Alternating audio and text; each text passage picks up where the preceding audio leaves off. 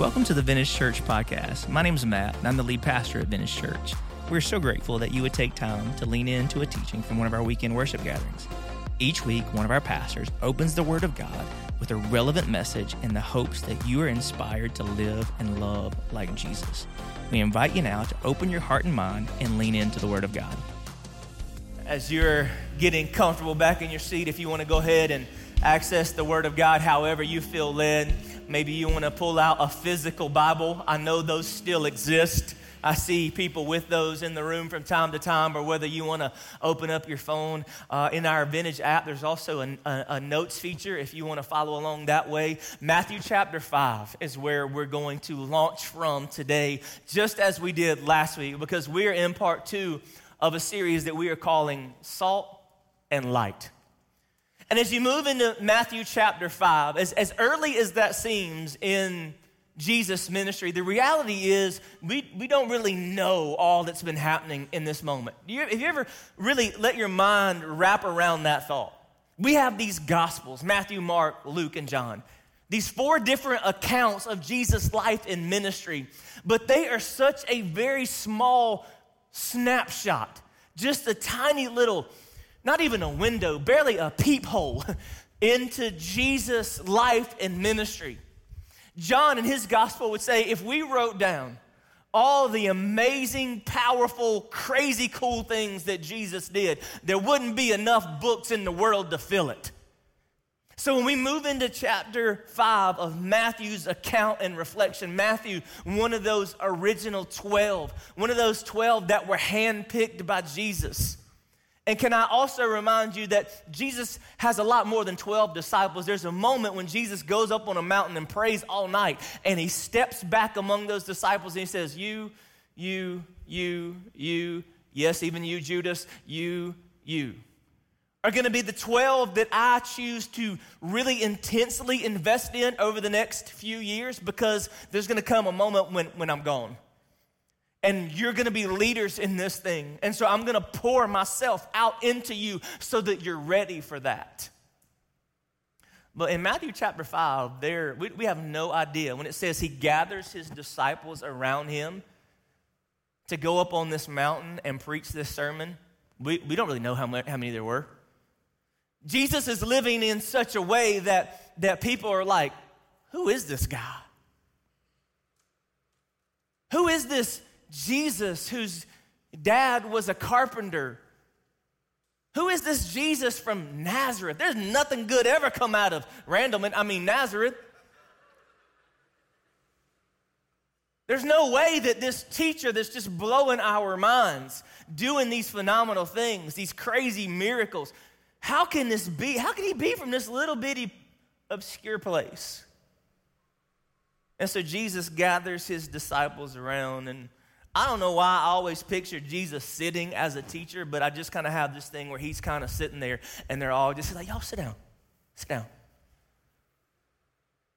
And then he begins to teach this thing that we know as the Sermon on the Mount, where as a preacher, Jesus breaking all the rules. He's talking about everything. Y'all would have got up, like, we gotta go to, we gotta go to lunch. Bojangles gonna get crowded, Jesus. You need to hurry. And he talks about murder and divorce and worry and wealth and this vast variety. See, he, he was an equal opportunity. He made everybody mad that day, probably. Because he said things like, oh, you think adultery is bad? I say if you look at somebody who's not your spouse lustfully, you've committed adultery in your heart.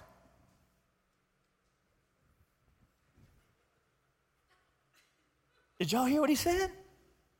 But before he ever gets into these really crazy, difficult things that would shape the worldview of many of us who follow him, he opens it with let me tell you who's blessed the poor in spirit. Let me tell you who's blessed the meek.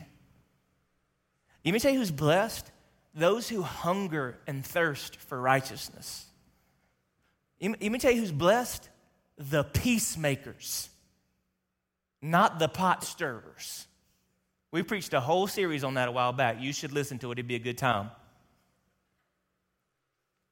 And then the next thing he says before he starts unpacking all of these different thoughts on all these varying subjects in Matthew 5:13 he says you my disciples my followers those are going to have some type of allegiance to me you are the salt of the earth but if the salt loses its saltiness how can it be made salty again? It's no longer good for anything. It's set to be thrown out and trampled underfoot. Also, you're the light of the world. And a town built on a hill cannot be hidden. Neither do people light a lamp and put it under a bowl. Otherwise, what point would it be that it's lit? Instead, they put it on its stand, and it gives light to everyone in the house. In this same way, you, my followers, let your light shine before others. Why? So that they'll see your good deeds. And the result of them watching your life will cause them to glorify your Father in heaven. I find it interesting that that's where Jesus leads this message off. Before I start talking about all these different principles that are gonna wreck your worldview in so many ways, I wanna make sure that you first understand the attitude with which you should follow me. Isn't that interesting? That your attitude your disposition with how you walk through this life and live out everything that I'm about to say to you. That's where I'm gonna start. Because all these other things that you're gonna bend toward, because I have the authority to tell you what's needed in life. First, you need to remember that arrogant people aren't the blessed people. Overly ambitious people aren't necessarily the blessed people. The rude and the pushy are not who are blessed in my kingdom. It's the pure of heart, those who hunger and thirst for righteousness. And the result is when you live in this world, you'll live as salt and light. That you, my followers, You'll make this world a better and brighter place. And that's what the church is supposed to do. And when I say the church, I'm talking about the body of Christ. Those who claim an allegiance with Jesus, those who see him as Savior and Lord. That our presence in this world should make it better and brighter. And the reason why we're doing this series is because I feel like too often that doesn't seem to be the case. Amen, somebody. Too often we do and we act in a way that does more to add to the darkness than contribute to the light. That, as I said last week, we, we have taken right as permission to be unkind. We have taken right, and because we believe we're right, we have demanded that we are heard. We have taken to social media and other places, and even though we're saying the right thing, we're doing it in a way that's causing people to reject the truth instead of receive it. And our goal is never just for people to know the truth, right? It's that they surrender to it. And we have this responsibility to leverage this thing that God has given us that's more precious than we realize far too often influence. You have it. Influence. You know you have it, right? That you are constantly influencing those around you. That you have this circle of people, and even though in your mind it may seem small, it is not insignificant. Even though you don't know half those people on Facebook, they're reading your stuff. You ever flip through your Facebook feed and think, who are these people? And you're having influence. And everything that you say and everything that you do, and with every encounter that people have with you, it's moving the needle of their spiritual curiosity. Either it's pushing them towards being less interested in the faith that you claim or making them more interested in it. We have this influence. And it's time we started paying more attention to that and realizing I am in this world to leverage my influence to advance His kingdom. That's why, that's why you're here. Before we started this series, we did, a, we did a whole Sunday where we talked about the glory of God. You were created for His glory, by His glory, through His glory, to bring Him glory. And you bring Him glory when you leverage your influence, not to advance your agenda, not to, look at me, not to advance your opinions, but to advance His kingdom. And God has chosen that, that we would be the ones, we would be the vehicle to take the message of Jesus into the world. Y'all with me? That's why, that's why he created the church. The church, the body of Christ, is the God ordained vehicle to take the message and hope of salvation in Christ alone into the world we live in. So that means like when you when you leave here is when you really get the opportunity to inspire people to live and love like Jesus. We don't exist to inspire people to look and think like us. We don't inspire people to do anything but live and love like Jesus. That's our lives. And to do that, we have to understand that lost people matter to God. Come on. That means, guess what? This is a profound thing. What matters to God should matter to you.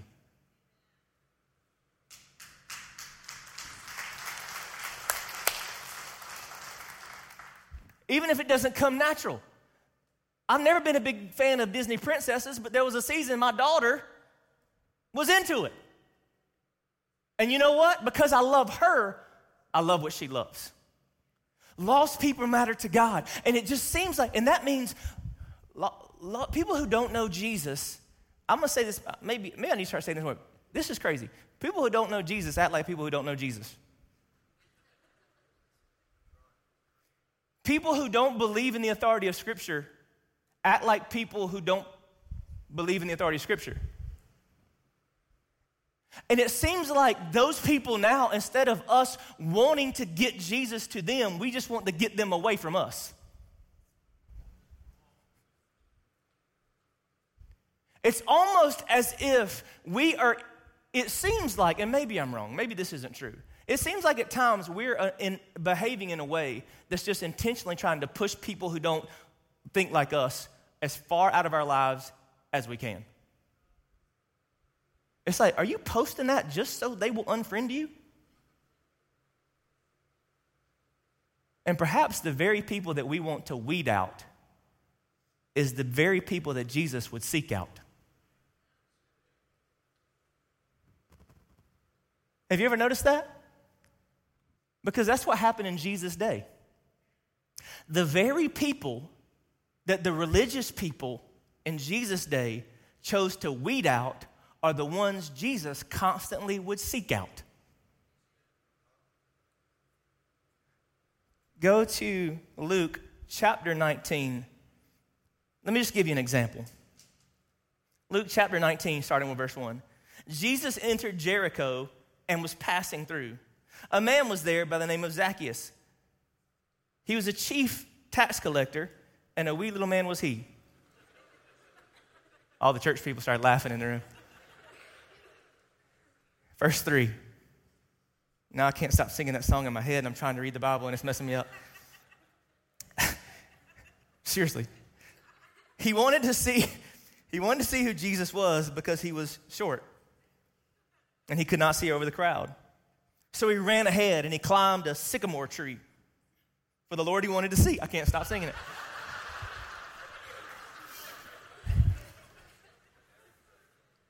Where was I? Okay, so he ran, he ran ahead and climbed a sycamore fig tree to see him since Jesus was coming that way. When Jesus reached the spot, he looked up and said, Zacchaeus, you come down. See, I can't stop. Some of people in the room like, what's wrong with him? It's a song we used to sing as kids. Anyway, oh, where am I at? When he reached the spot, he looked up and he said to him, Zacchaeus, come down immediately because we should hang out. So he came down and at once welcomed him gladly. All the people saw this and began to mutter, He's gone to meet against a sinner. But Zacchaeus stood up and said to the Lord, Look, Lord, here and now, I give half of my possessions to the poor. And if I have cheated anybody out of anything, I'll pay back four times the amount. And Jesus said to him, Today, salvation has come to this house because this man too is a son of Abraham. For the Son of Man came to seek and save the lost.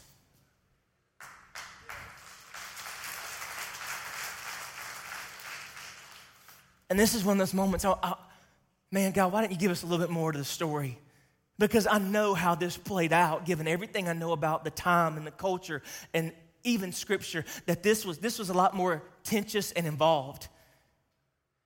Because, see, as much as people were coming to Jesus curious and finding him as Lord, the religious were also always there as well, trying to trap him, trying to con- catch him in saying the wrong thing. And, and they were paying more attention, maybe, than even anybody else. And Jesus would be going through and, and he would come across, again, somebody that they had tried to weed out. The tax collectors were these evil people because they, they kind of were trying to spread their allegiance between the nation of Israel and Rome, and then they were wealthy, and so they were despised. And, and so he sees Zacchaeus, and he says, Zacchaeus, let's go hang out for a little while. And all of the religious people are like, are you serious right now? He's to hang out with him? Jesus would hang out with the very people you feel weird about being seen with at the coffee shop.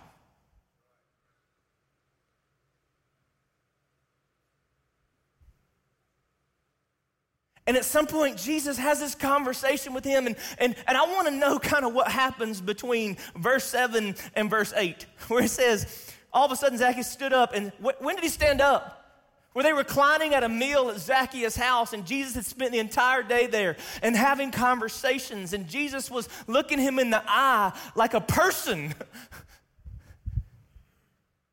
and having a conversation with him, building an opportunity to speak into his life.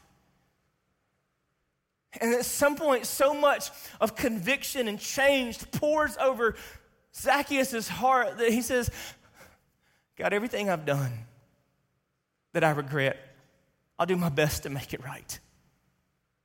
I know that the way that I have been living doesn't align with what you desire for me. And you notice what he, he doesn't call him Jesus. He doesn't call him rabbi. He doesn't, he says Lord. Just giving that title says that, that the way Zacchaeus sees Jesus is so different than the religious people see him.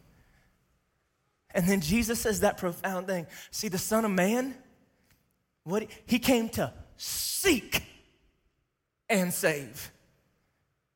Because the salvation would follow the seeking. And maybe Jesus is trying to say, the way that you use your influence to build my kingdom is not to stay, but to go. Not to surround yourself with only people who think and look and act like you. Maybe if you're gonna leverage your influence to build my kingdom, you're gonna have to seek out the people that maybe everything in you wants to weed out. Or maybe everything in your culture says you should weed out. Or maybe everyone in your political party says you should avoid.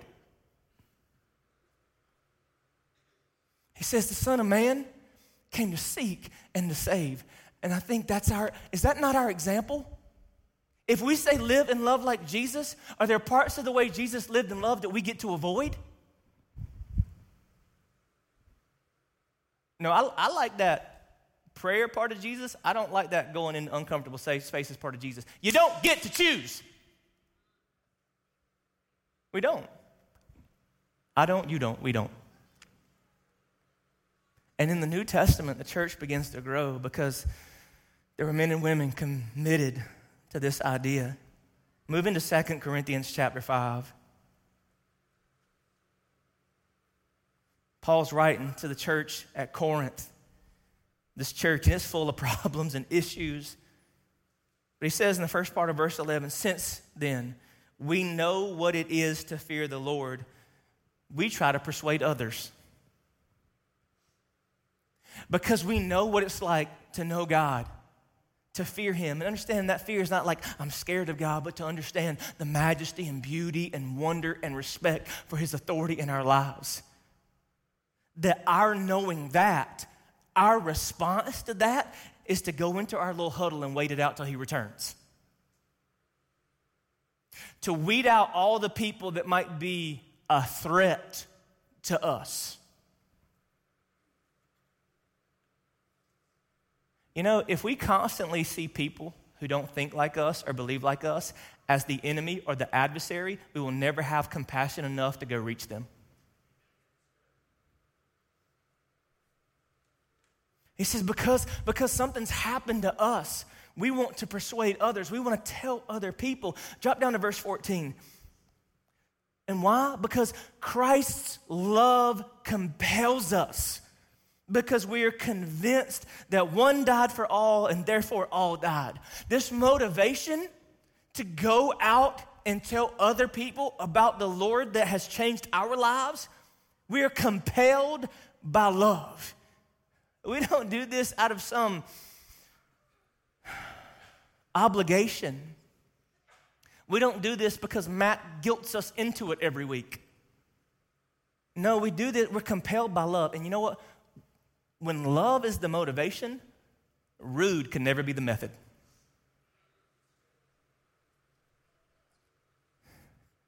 When love is the motivation, rude can never be the method. He said, We're compelled by love. That what God has done in us, what we have seen and what we have now because of the relationship that we have with Jesus, it compels us to go and tell other people about Him. Keep reading.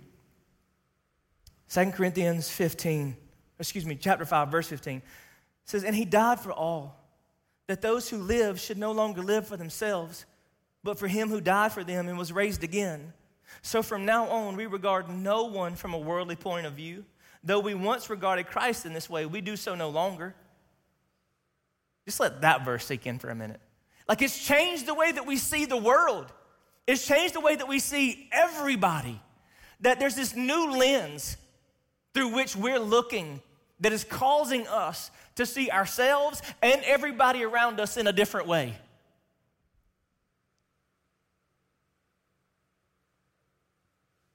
Therefore, verse 17, if anyone is in Christ, the new creation has come and the old has gone, the new is here. And all this is from God, who reconciled us to himself through Christ and gave us the ministry of reconciliation. That God was reconciling the world to himself in Christ and not counting people's sins against them. How often do we count people's sins against them? How often do we use other people's sins as a reason not to be around them but ignore our very own?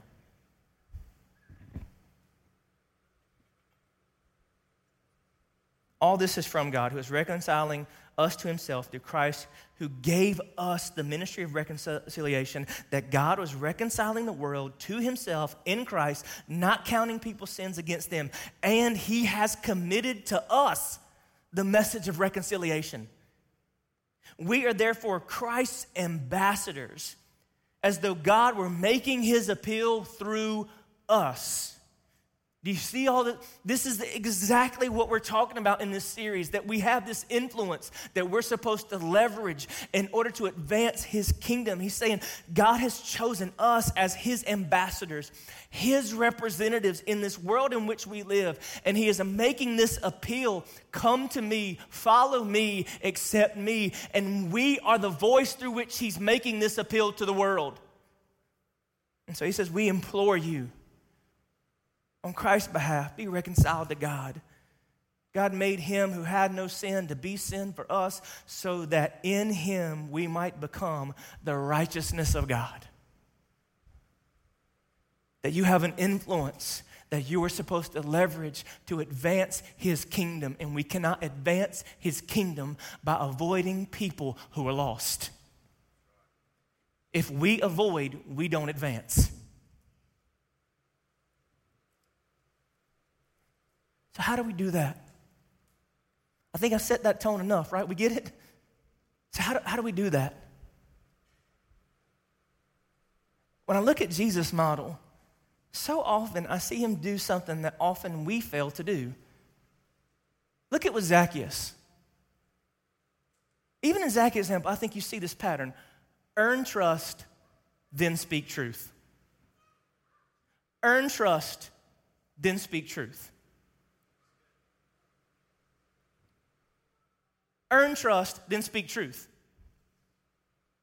That yeah, he was curious about Jesus. Do you know, can you imagine the amount of trust and credibility that Jesus earned with Zacchaeus when Jesus said, I'm gonna come hang out with you at your house?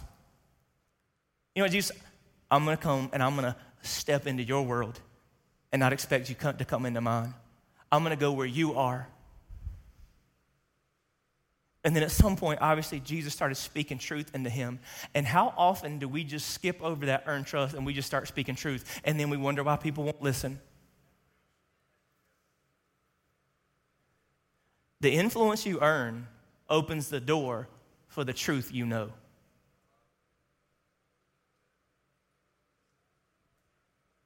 The influence you earn opens the door for the truth that you know do not hear what I'm not saying. My, my biggest fear is you're going to hear things I'm not saying. We never back away from truth, right? I said, we don't, I'm not, nobody's compromising truth. But when and where and how you say it matters, and I deeply believe it matters to God. Watch how often Jesus, at the woman at the well, yeah, I know who you are. I know what you've done. I know the man you're going back to is not your husband in the last five. I know all that. And I'm engaging you anyway. And I'm not I'm not going to walk away. I can give you example after example, and it may seem small and it may seem fast, but just the way that Jesus always approached people. And have you ever noticed that somehow Jesus drew the sinners and offended the religious? And I think maybe we're trying to draw the religious and offend the sinner.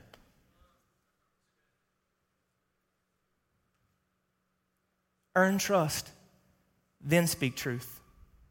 Earn, what if we, what if we start living in that pattern? To understand is, you know what? I'm trying to speak a truth to you that I have not, and, and trust that I haven't earned from you yet.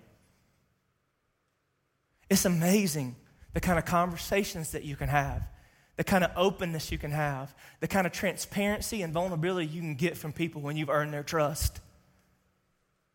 But if we try to speak truth before we earn trust, very rarely is it going to work out well. Do y'all understand what I'm saying? Say amen. Earn trust and then speak truth. And you don't earn trust by getting caught up into foolish arguments. That's what Paul was trying to say to Timothy. 2 Timothy chapter 2, verse 23 through 26. Do not have anything to do with foolish and stupid arguments. Somebody needs to write that on their mirror and read it every day don't have anything to do with foolish and stupid arguments because you know they produce quarrels, then listen. And the Lord's servant must not be quarrelsome, but must be kind to everyone, able to teach and not resentful. Opponents must be gently instructed. Whoa! In the hope that God will grant them repentance leading them to the knowledge of truth. And that they will come to their senses and escape from the trap of the devil who has taken them captive to do his will. What a powerful verse, man. Says, if you're going to earn trust so that you can speak truth, you, you can't let yourself get sucked into these things that are just going to dilute your influence. Those people, those the, oppo- the opposing voices, there's a certain way you go about leading them into the truth that you know.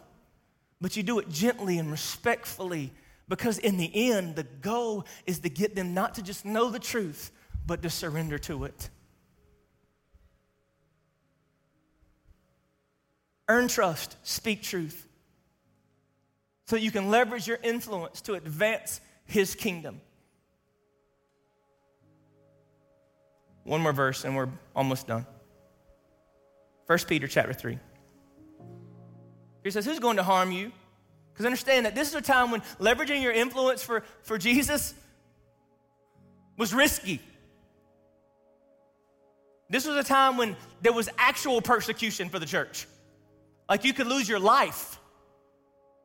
He said, Who's going to harm you for if you are eager to do good? But even if you should suffer for what is right, you're blessed. Do not fear their threats and do not be frightened, but in your hearts, revere Christ as Lord. Always be prepared to give an answer to everyone who asks you to give the reason for the hope that you have.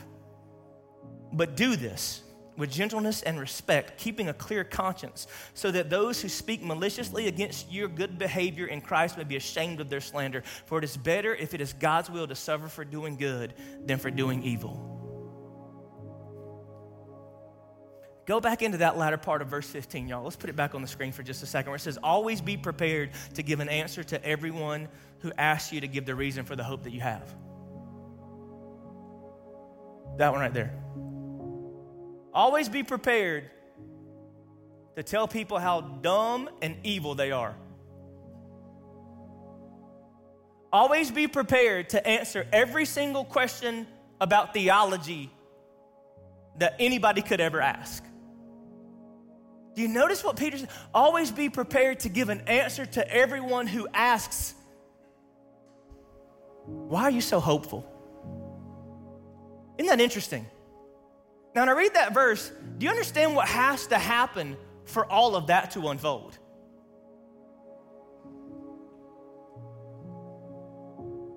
He says, if you follow Jesus the way that you're supposed to, you're gonna live in a way that makes people wonder.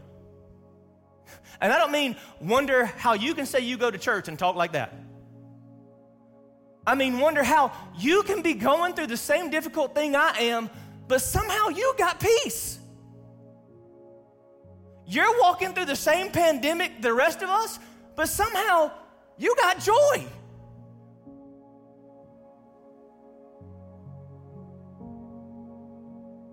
Always be prepared.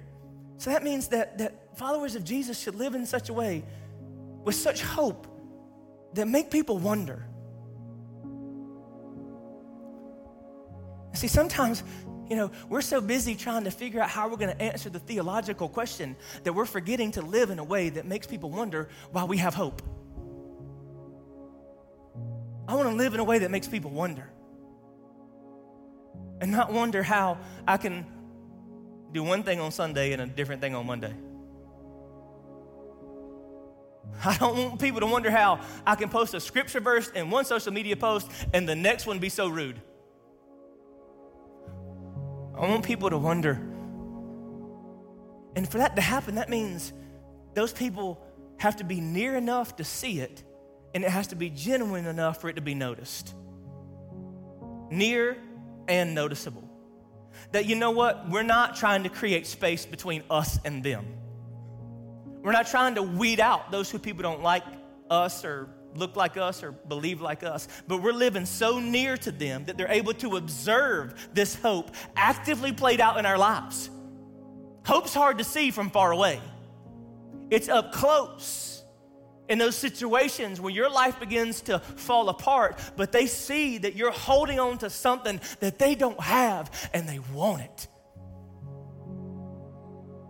And it's so consistent that it's noticeable. Like, dude, every time our boss is rude to you, somehow you manage to keep it together. How is that? The Holy Spirit.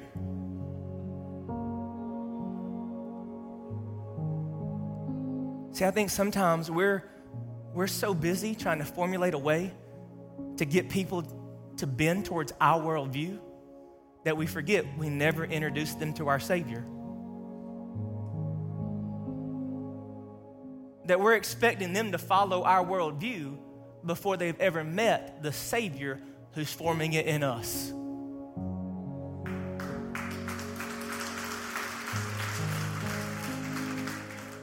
and that's backwards.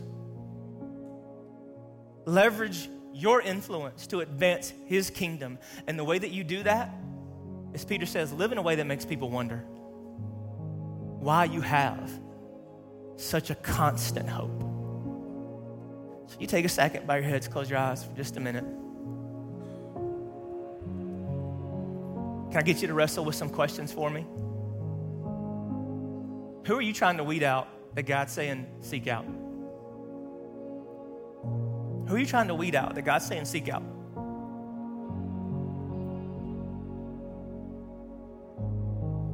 It's time to take ownership that it's your voice He wants to use. And the second thing I want you to wrestle with is Am I living in such a way that I have a noticeable hope that makes people wonder? God, I pray that right now in this room and online that we wrestle with some questions.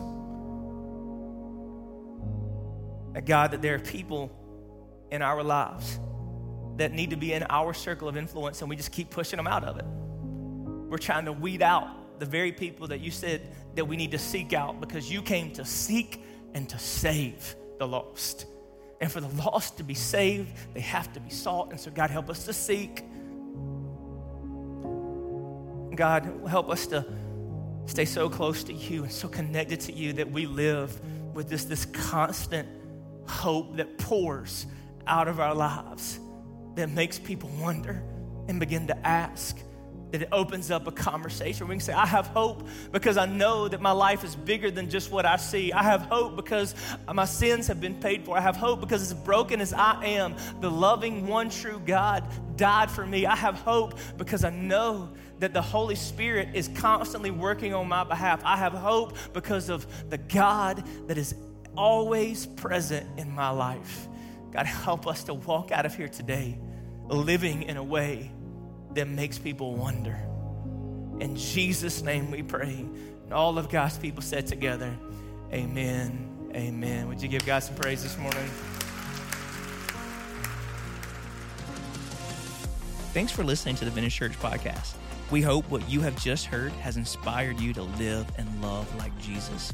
If you'd like to know more about Vintage Church or to get further connected, we invite you to visit us at our website at vintagechurch.net. We'd also encourage you to download the Vintage app. There you can find more resources about how to get involved and grow in your faith. You can access the Vintage Church app by going to app.vintagechurch.net. Thank you so much for allowing us to be a part of your spiritual journey, and we hope to see you soon.